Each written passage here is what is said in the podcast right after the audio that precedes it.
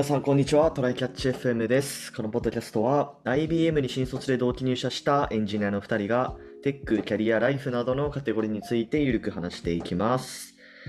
では、話していきましょはい、よろしくお願いします。う。お願いします。最近ね、うん。副業をちょっと本格的に見つけたいなと思っていまして、はい。えー2月末か3月ちょっと入るくらいまでは、うん。あの、やってたんですよ。ちょっと長,、はい長期のっていうかあれだけど、あの、開発を、他の会社の。うん。で、まあ、それが終わって、えーっと、まあ、あの、だいぶ前かな、何個か前の、あの、ポッドキャストでも話したんですけど、今年副業で100万稼ぎたいっていう目標が僕の中でありまして。うん。まあ、副業っていうのは、まあ、あの他の会社の開発を手伝うもそうだし、まあ、今個人開発でやってるウェブアプリも含めてなんですけど、うん。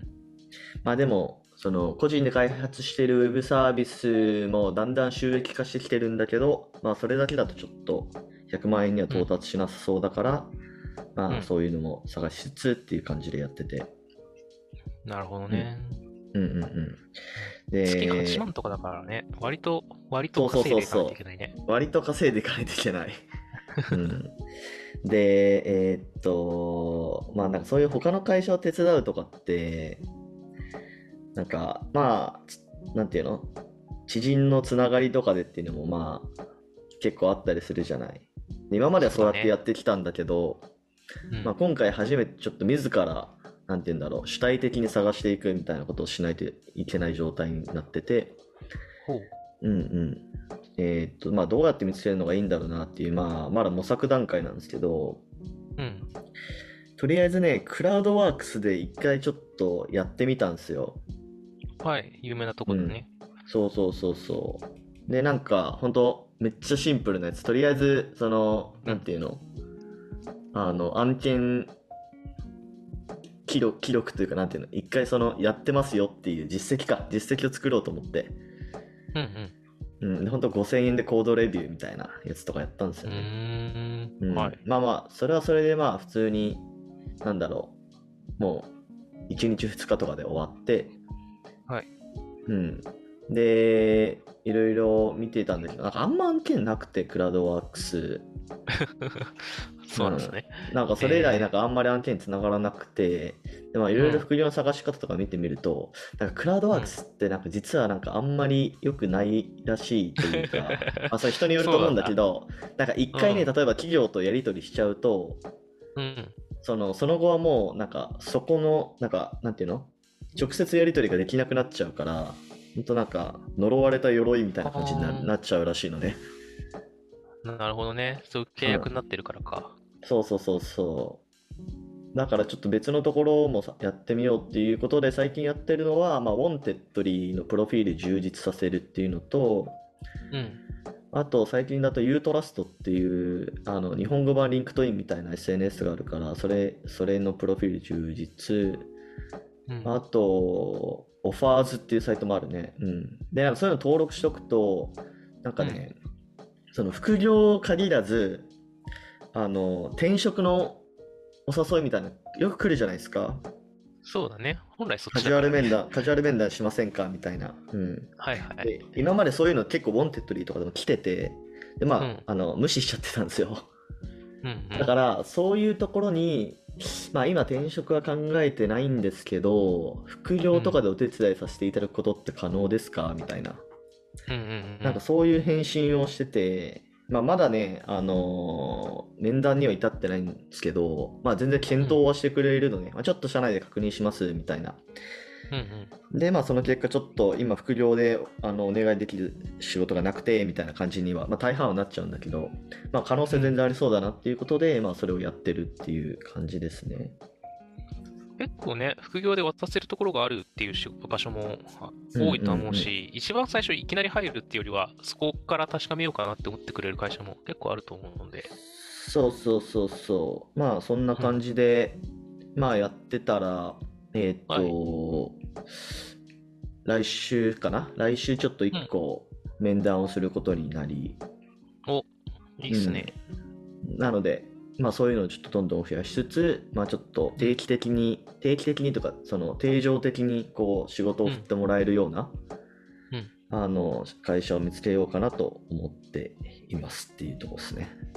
うんうんちなみに週どのぐらいやるつもりなの？週10時間でやろうかなと思ってる。なるほどね。10時間以下だね。うん。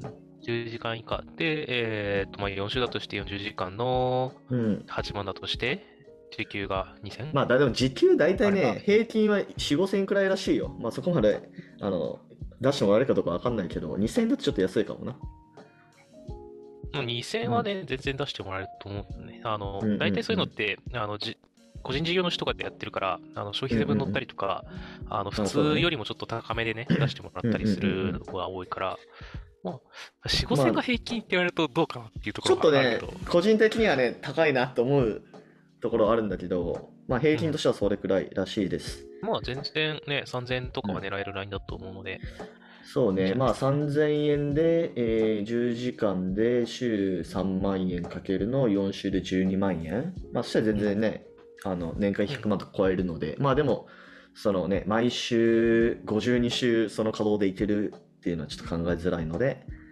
まあそうね、10時間だとね、プライベートが侵食されてしまうので、そうそうそうそう。まあでもまあそんな感じであれば100万円くらい到達するんじゃないかなということで、はい。なるほどね。ちなみになんだけど、はい。100万円っていうのをざっくり設けた、なんかきっかけというか、元の考えは何だったの？いや、それはね、全然なくて、あ、とりあえず100万いくかって感じ。うーん、そうだね。とりあえず100万だね。うん。まあでも現実的に可能であるかなっていうラインなのと、まあ、キリのいいラインっていう、まあそんなくらいなもんですよ。うん。はい。そうそうそう。はい、じゃあちょっと、えー本題の方行きましょう。ちょっとまあ、この副業の話はまた、あの、本題でも、あのーちゃんと取り上げたいと思います。はいえーっと、今日収録してるの4月3日なんですけど、えーまあ、世の中的にはもうね、えーっと、入社式とか新入社員の季節ですね。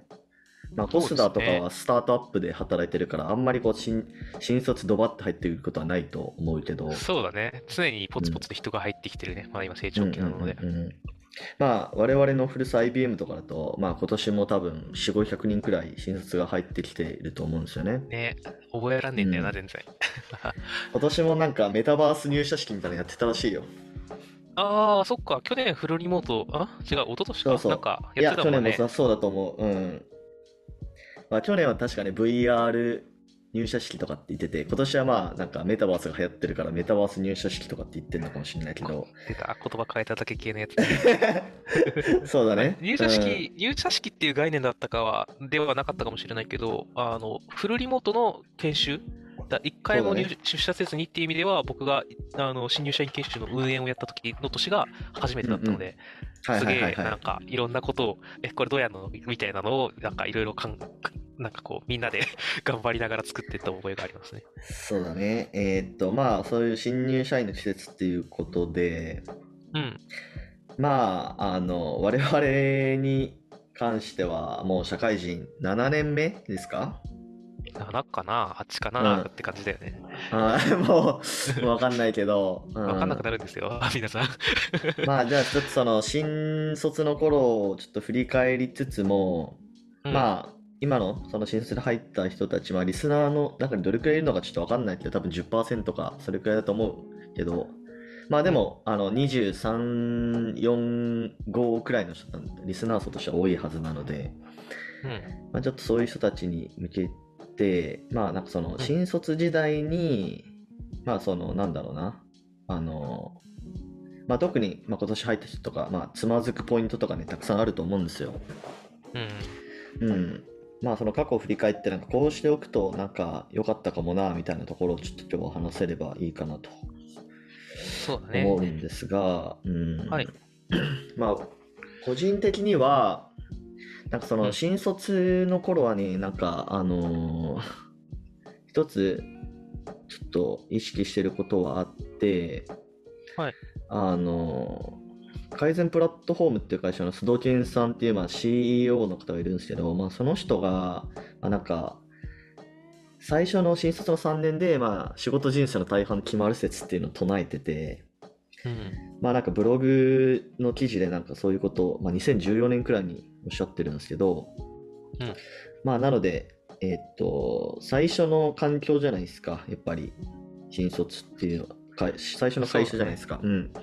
なのでまあそこでどういう、こう、なんか常識感みたいなのを身につけるかっていうのが、まあ大事だよみたいな。で、そこでなんかこう変な仕事に対する、なんか姿勢みたいなのが身についちゃうと、なかなか修正するのが難しいみたいな話があって、そうだよね。低気に流れるのは楽ですからね。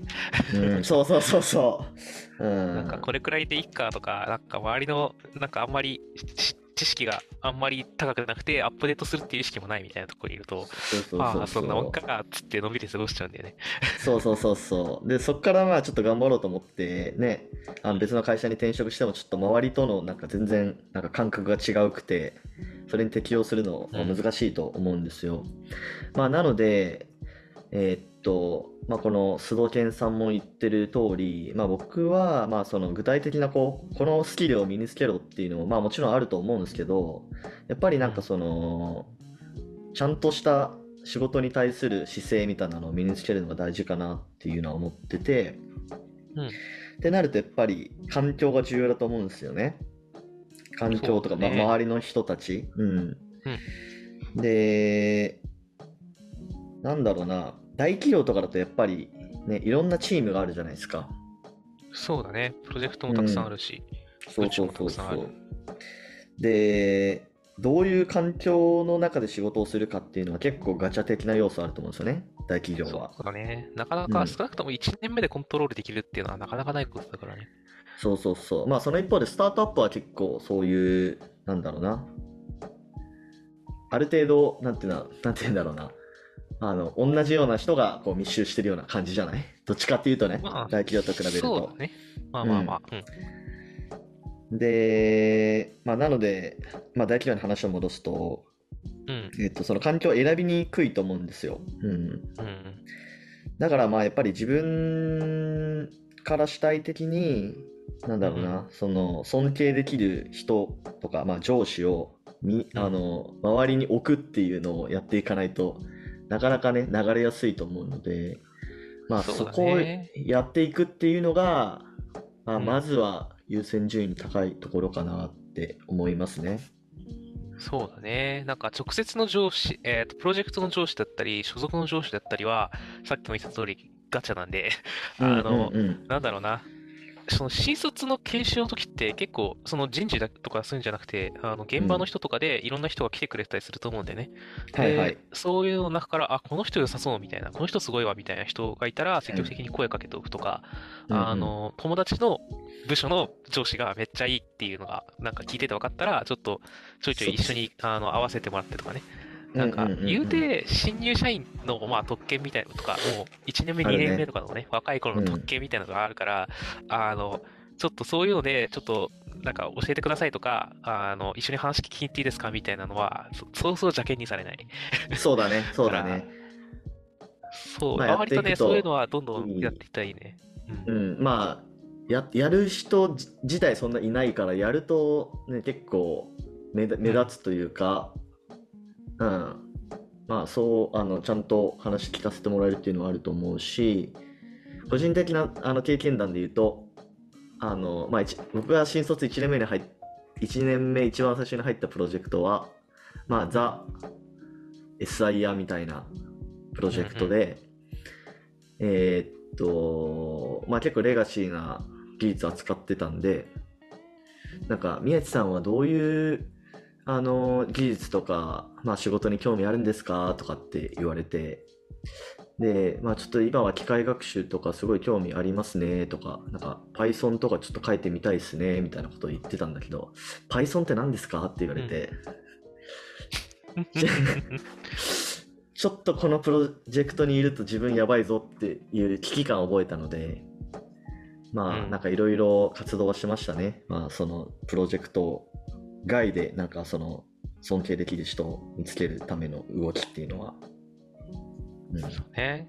結構コミュニティとかも盛んだったりとか、この新入社員組織のイベントがあったりとかもあったし、そうそうよそうそう。部署が、このうちの部署ではこういうことをやってますみたいな報告会みたいなのがあったりしたから、意外と機会はあったよね。まあ、あと、新卒だとさ、えっと、うんまあ、特に大企業だと、最初に研修が、まあ、その長いので数ヶ月とかあったりするじゃないですか。で、その中で、なんか、うんその現場の社員が話してくれるみたいな、とか、現場の社員が講習してくれるみたいな、あるじゃうんない、うん。そこって結構なんか、ちゃんとした人が来るから、なんかそこでちょっと目星つけとくっていうのは ありかなと思う。うん。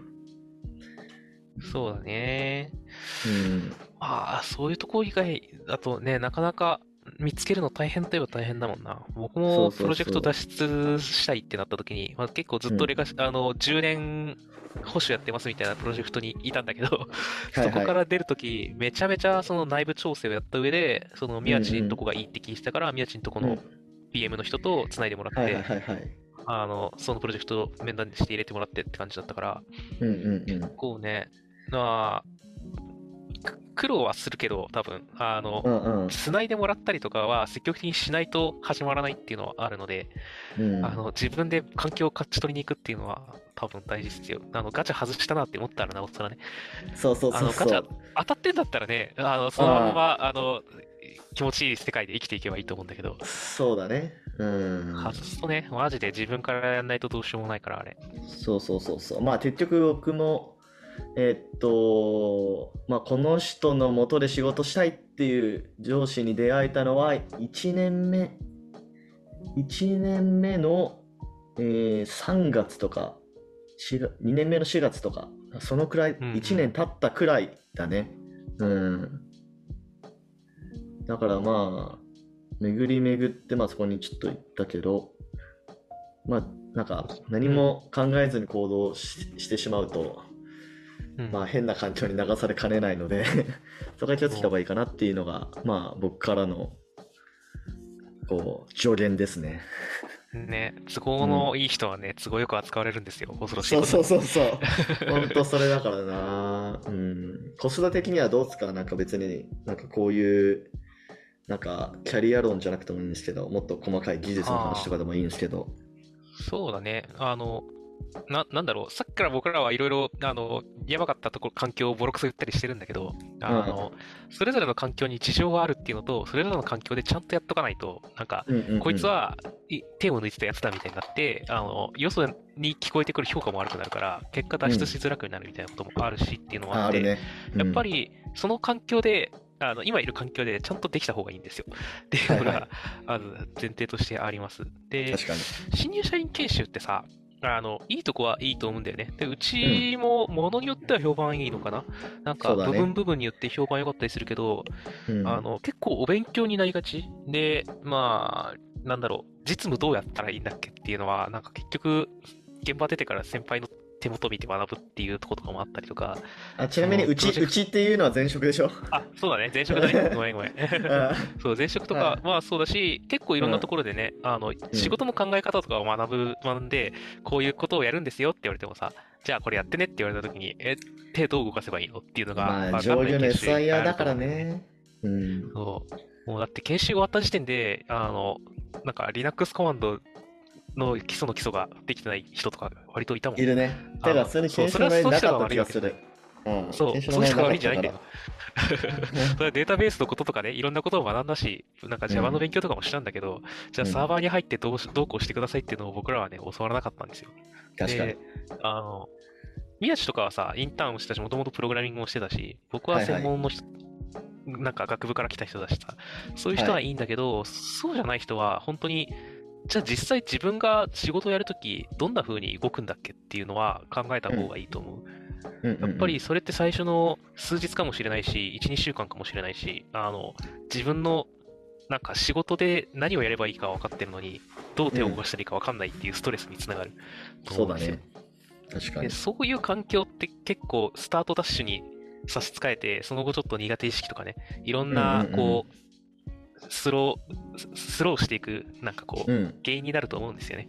はいはいはい。っていうのがあるので、じゃあ具体的に何やったらいいかっていうのは、まあ、あの、まあ先輩から聞くとかはあるんだけど、その研修の時うんうんうんに実際どういうふうにやるんですかって聞くのが一つと、うんあの、エンジニア、その IT 系の、あの、エンジニアとかだと、あえっと、例えばリクルートとか結構有名なとこ、あの有名な研修みたいな、いい研修として公開してる研修って結構あるんですよ、巷にはあり。ますね。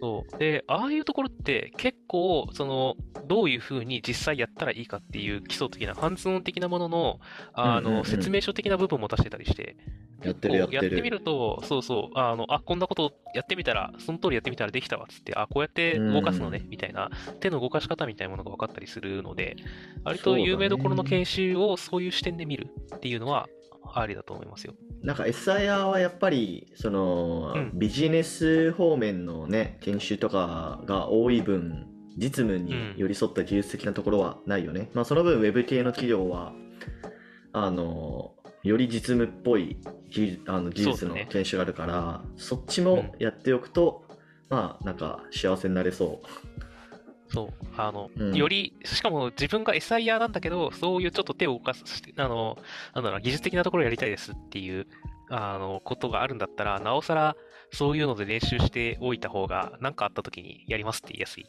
そうだていうのがあるので、ねそうだね。うんうんうん。まあぜひまそういうのあそうじゃなまあい、そうそうそう。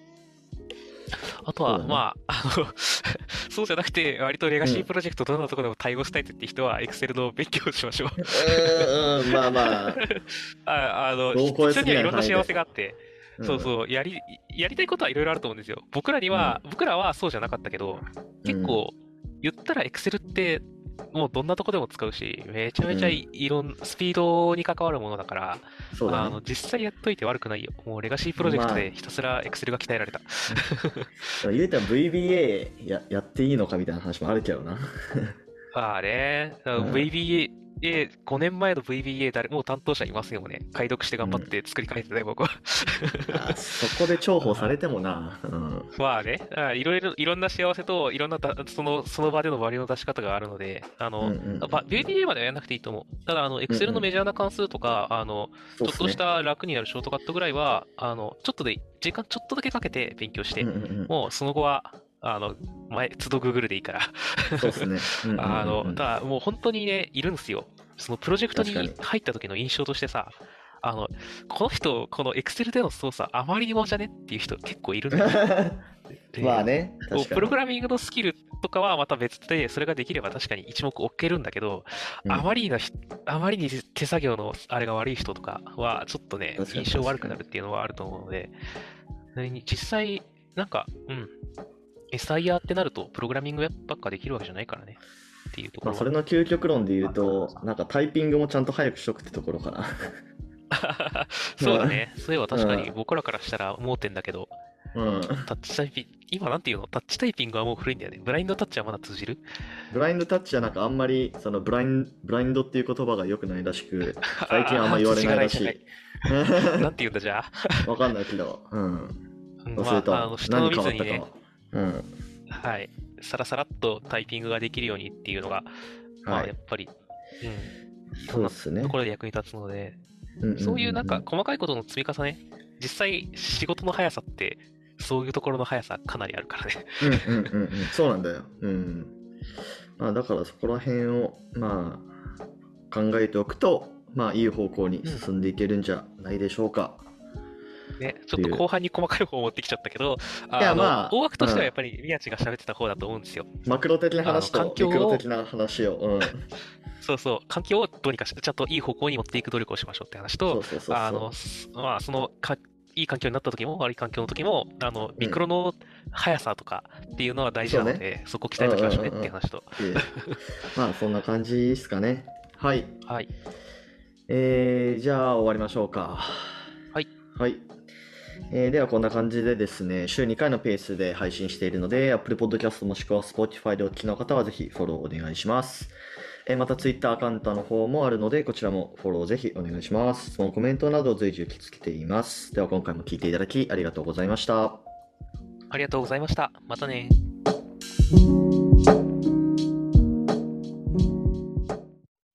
And now, a short commercial break. 現在エンジニアの採用にお困りではないですか？候補者とのマッチ率を高めたい辞退率を下げたいという課題がある場合、ポッドキャストの活用がおすすめです。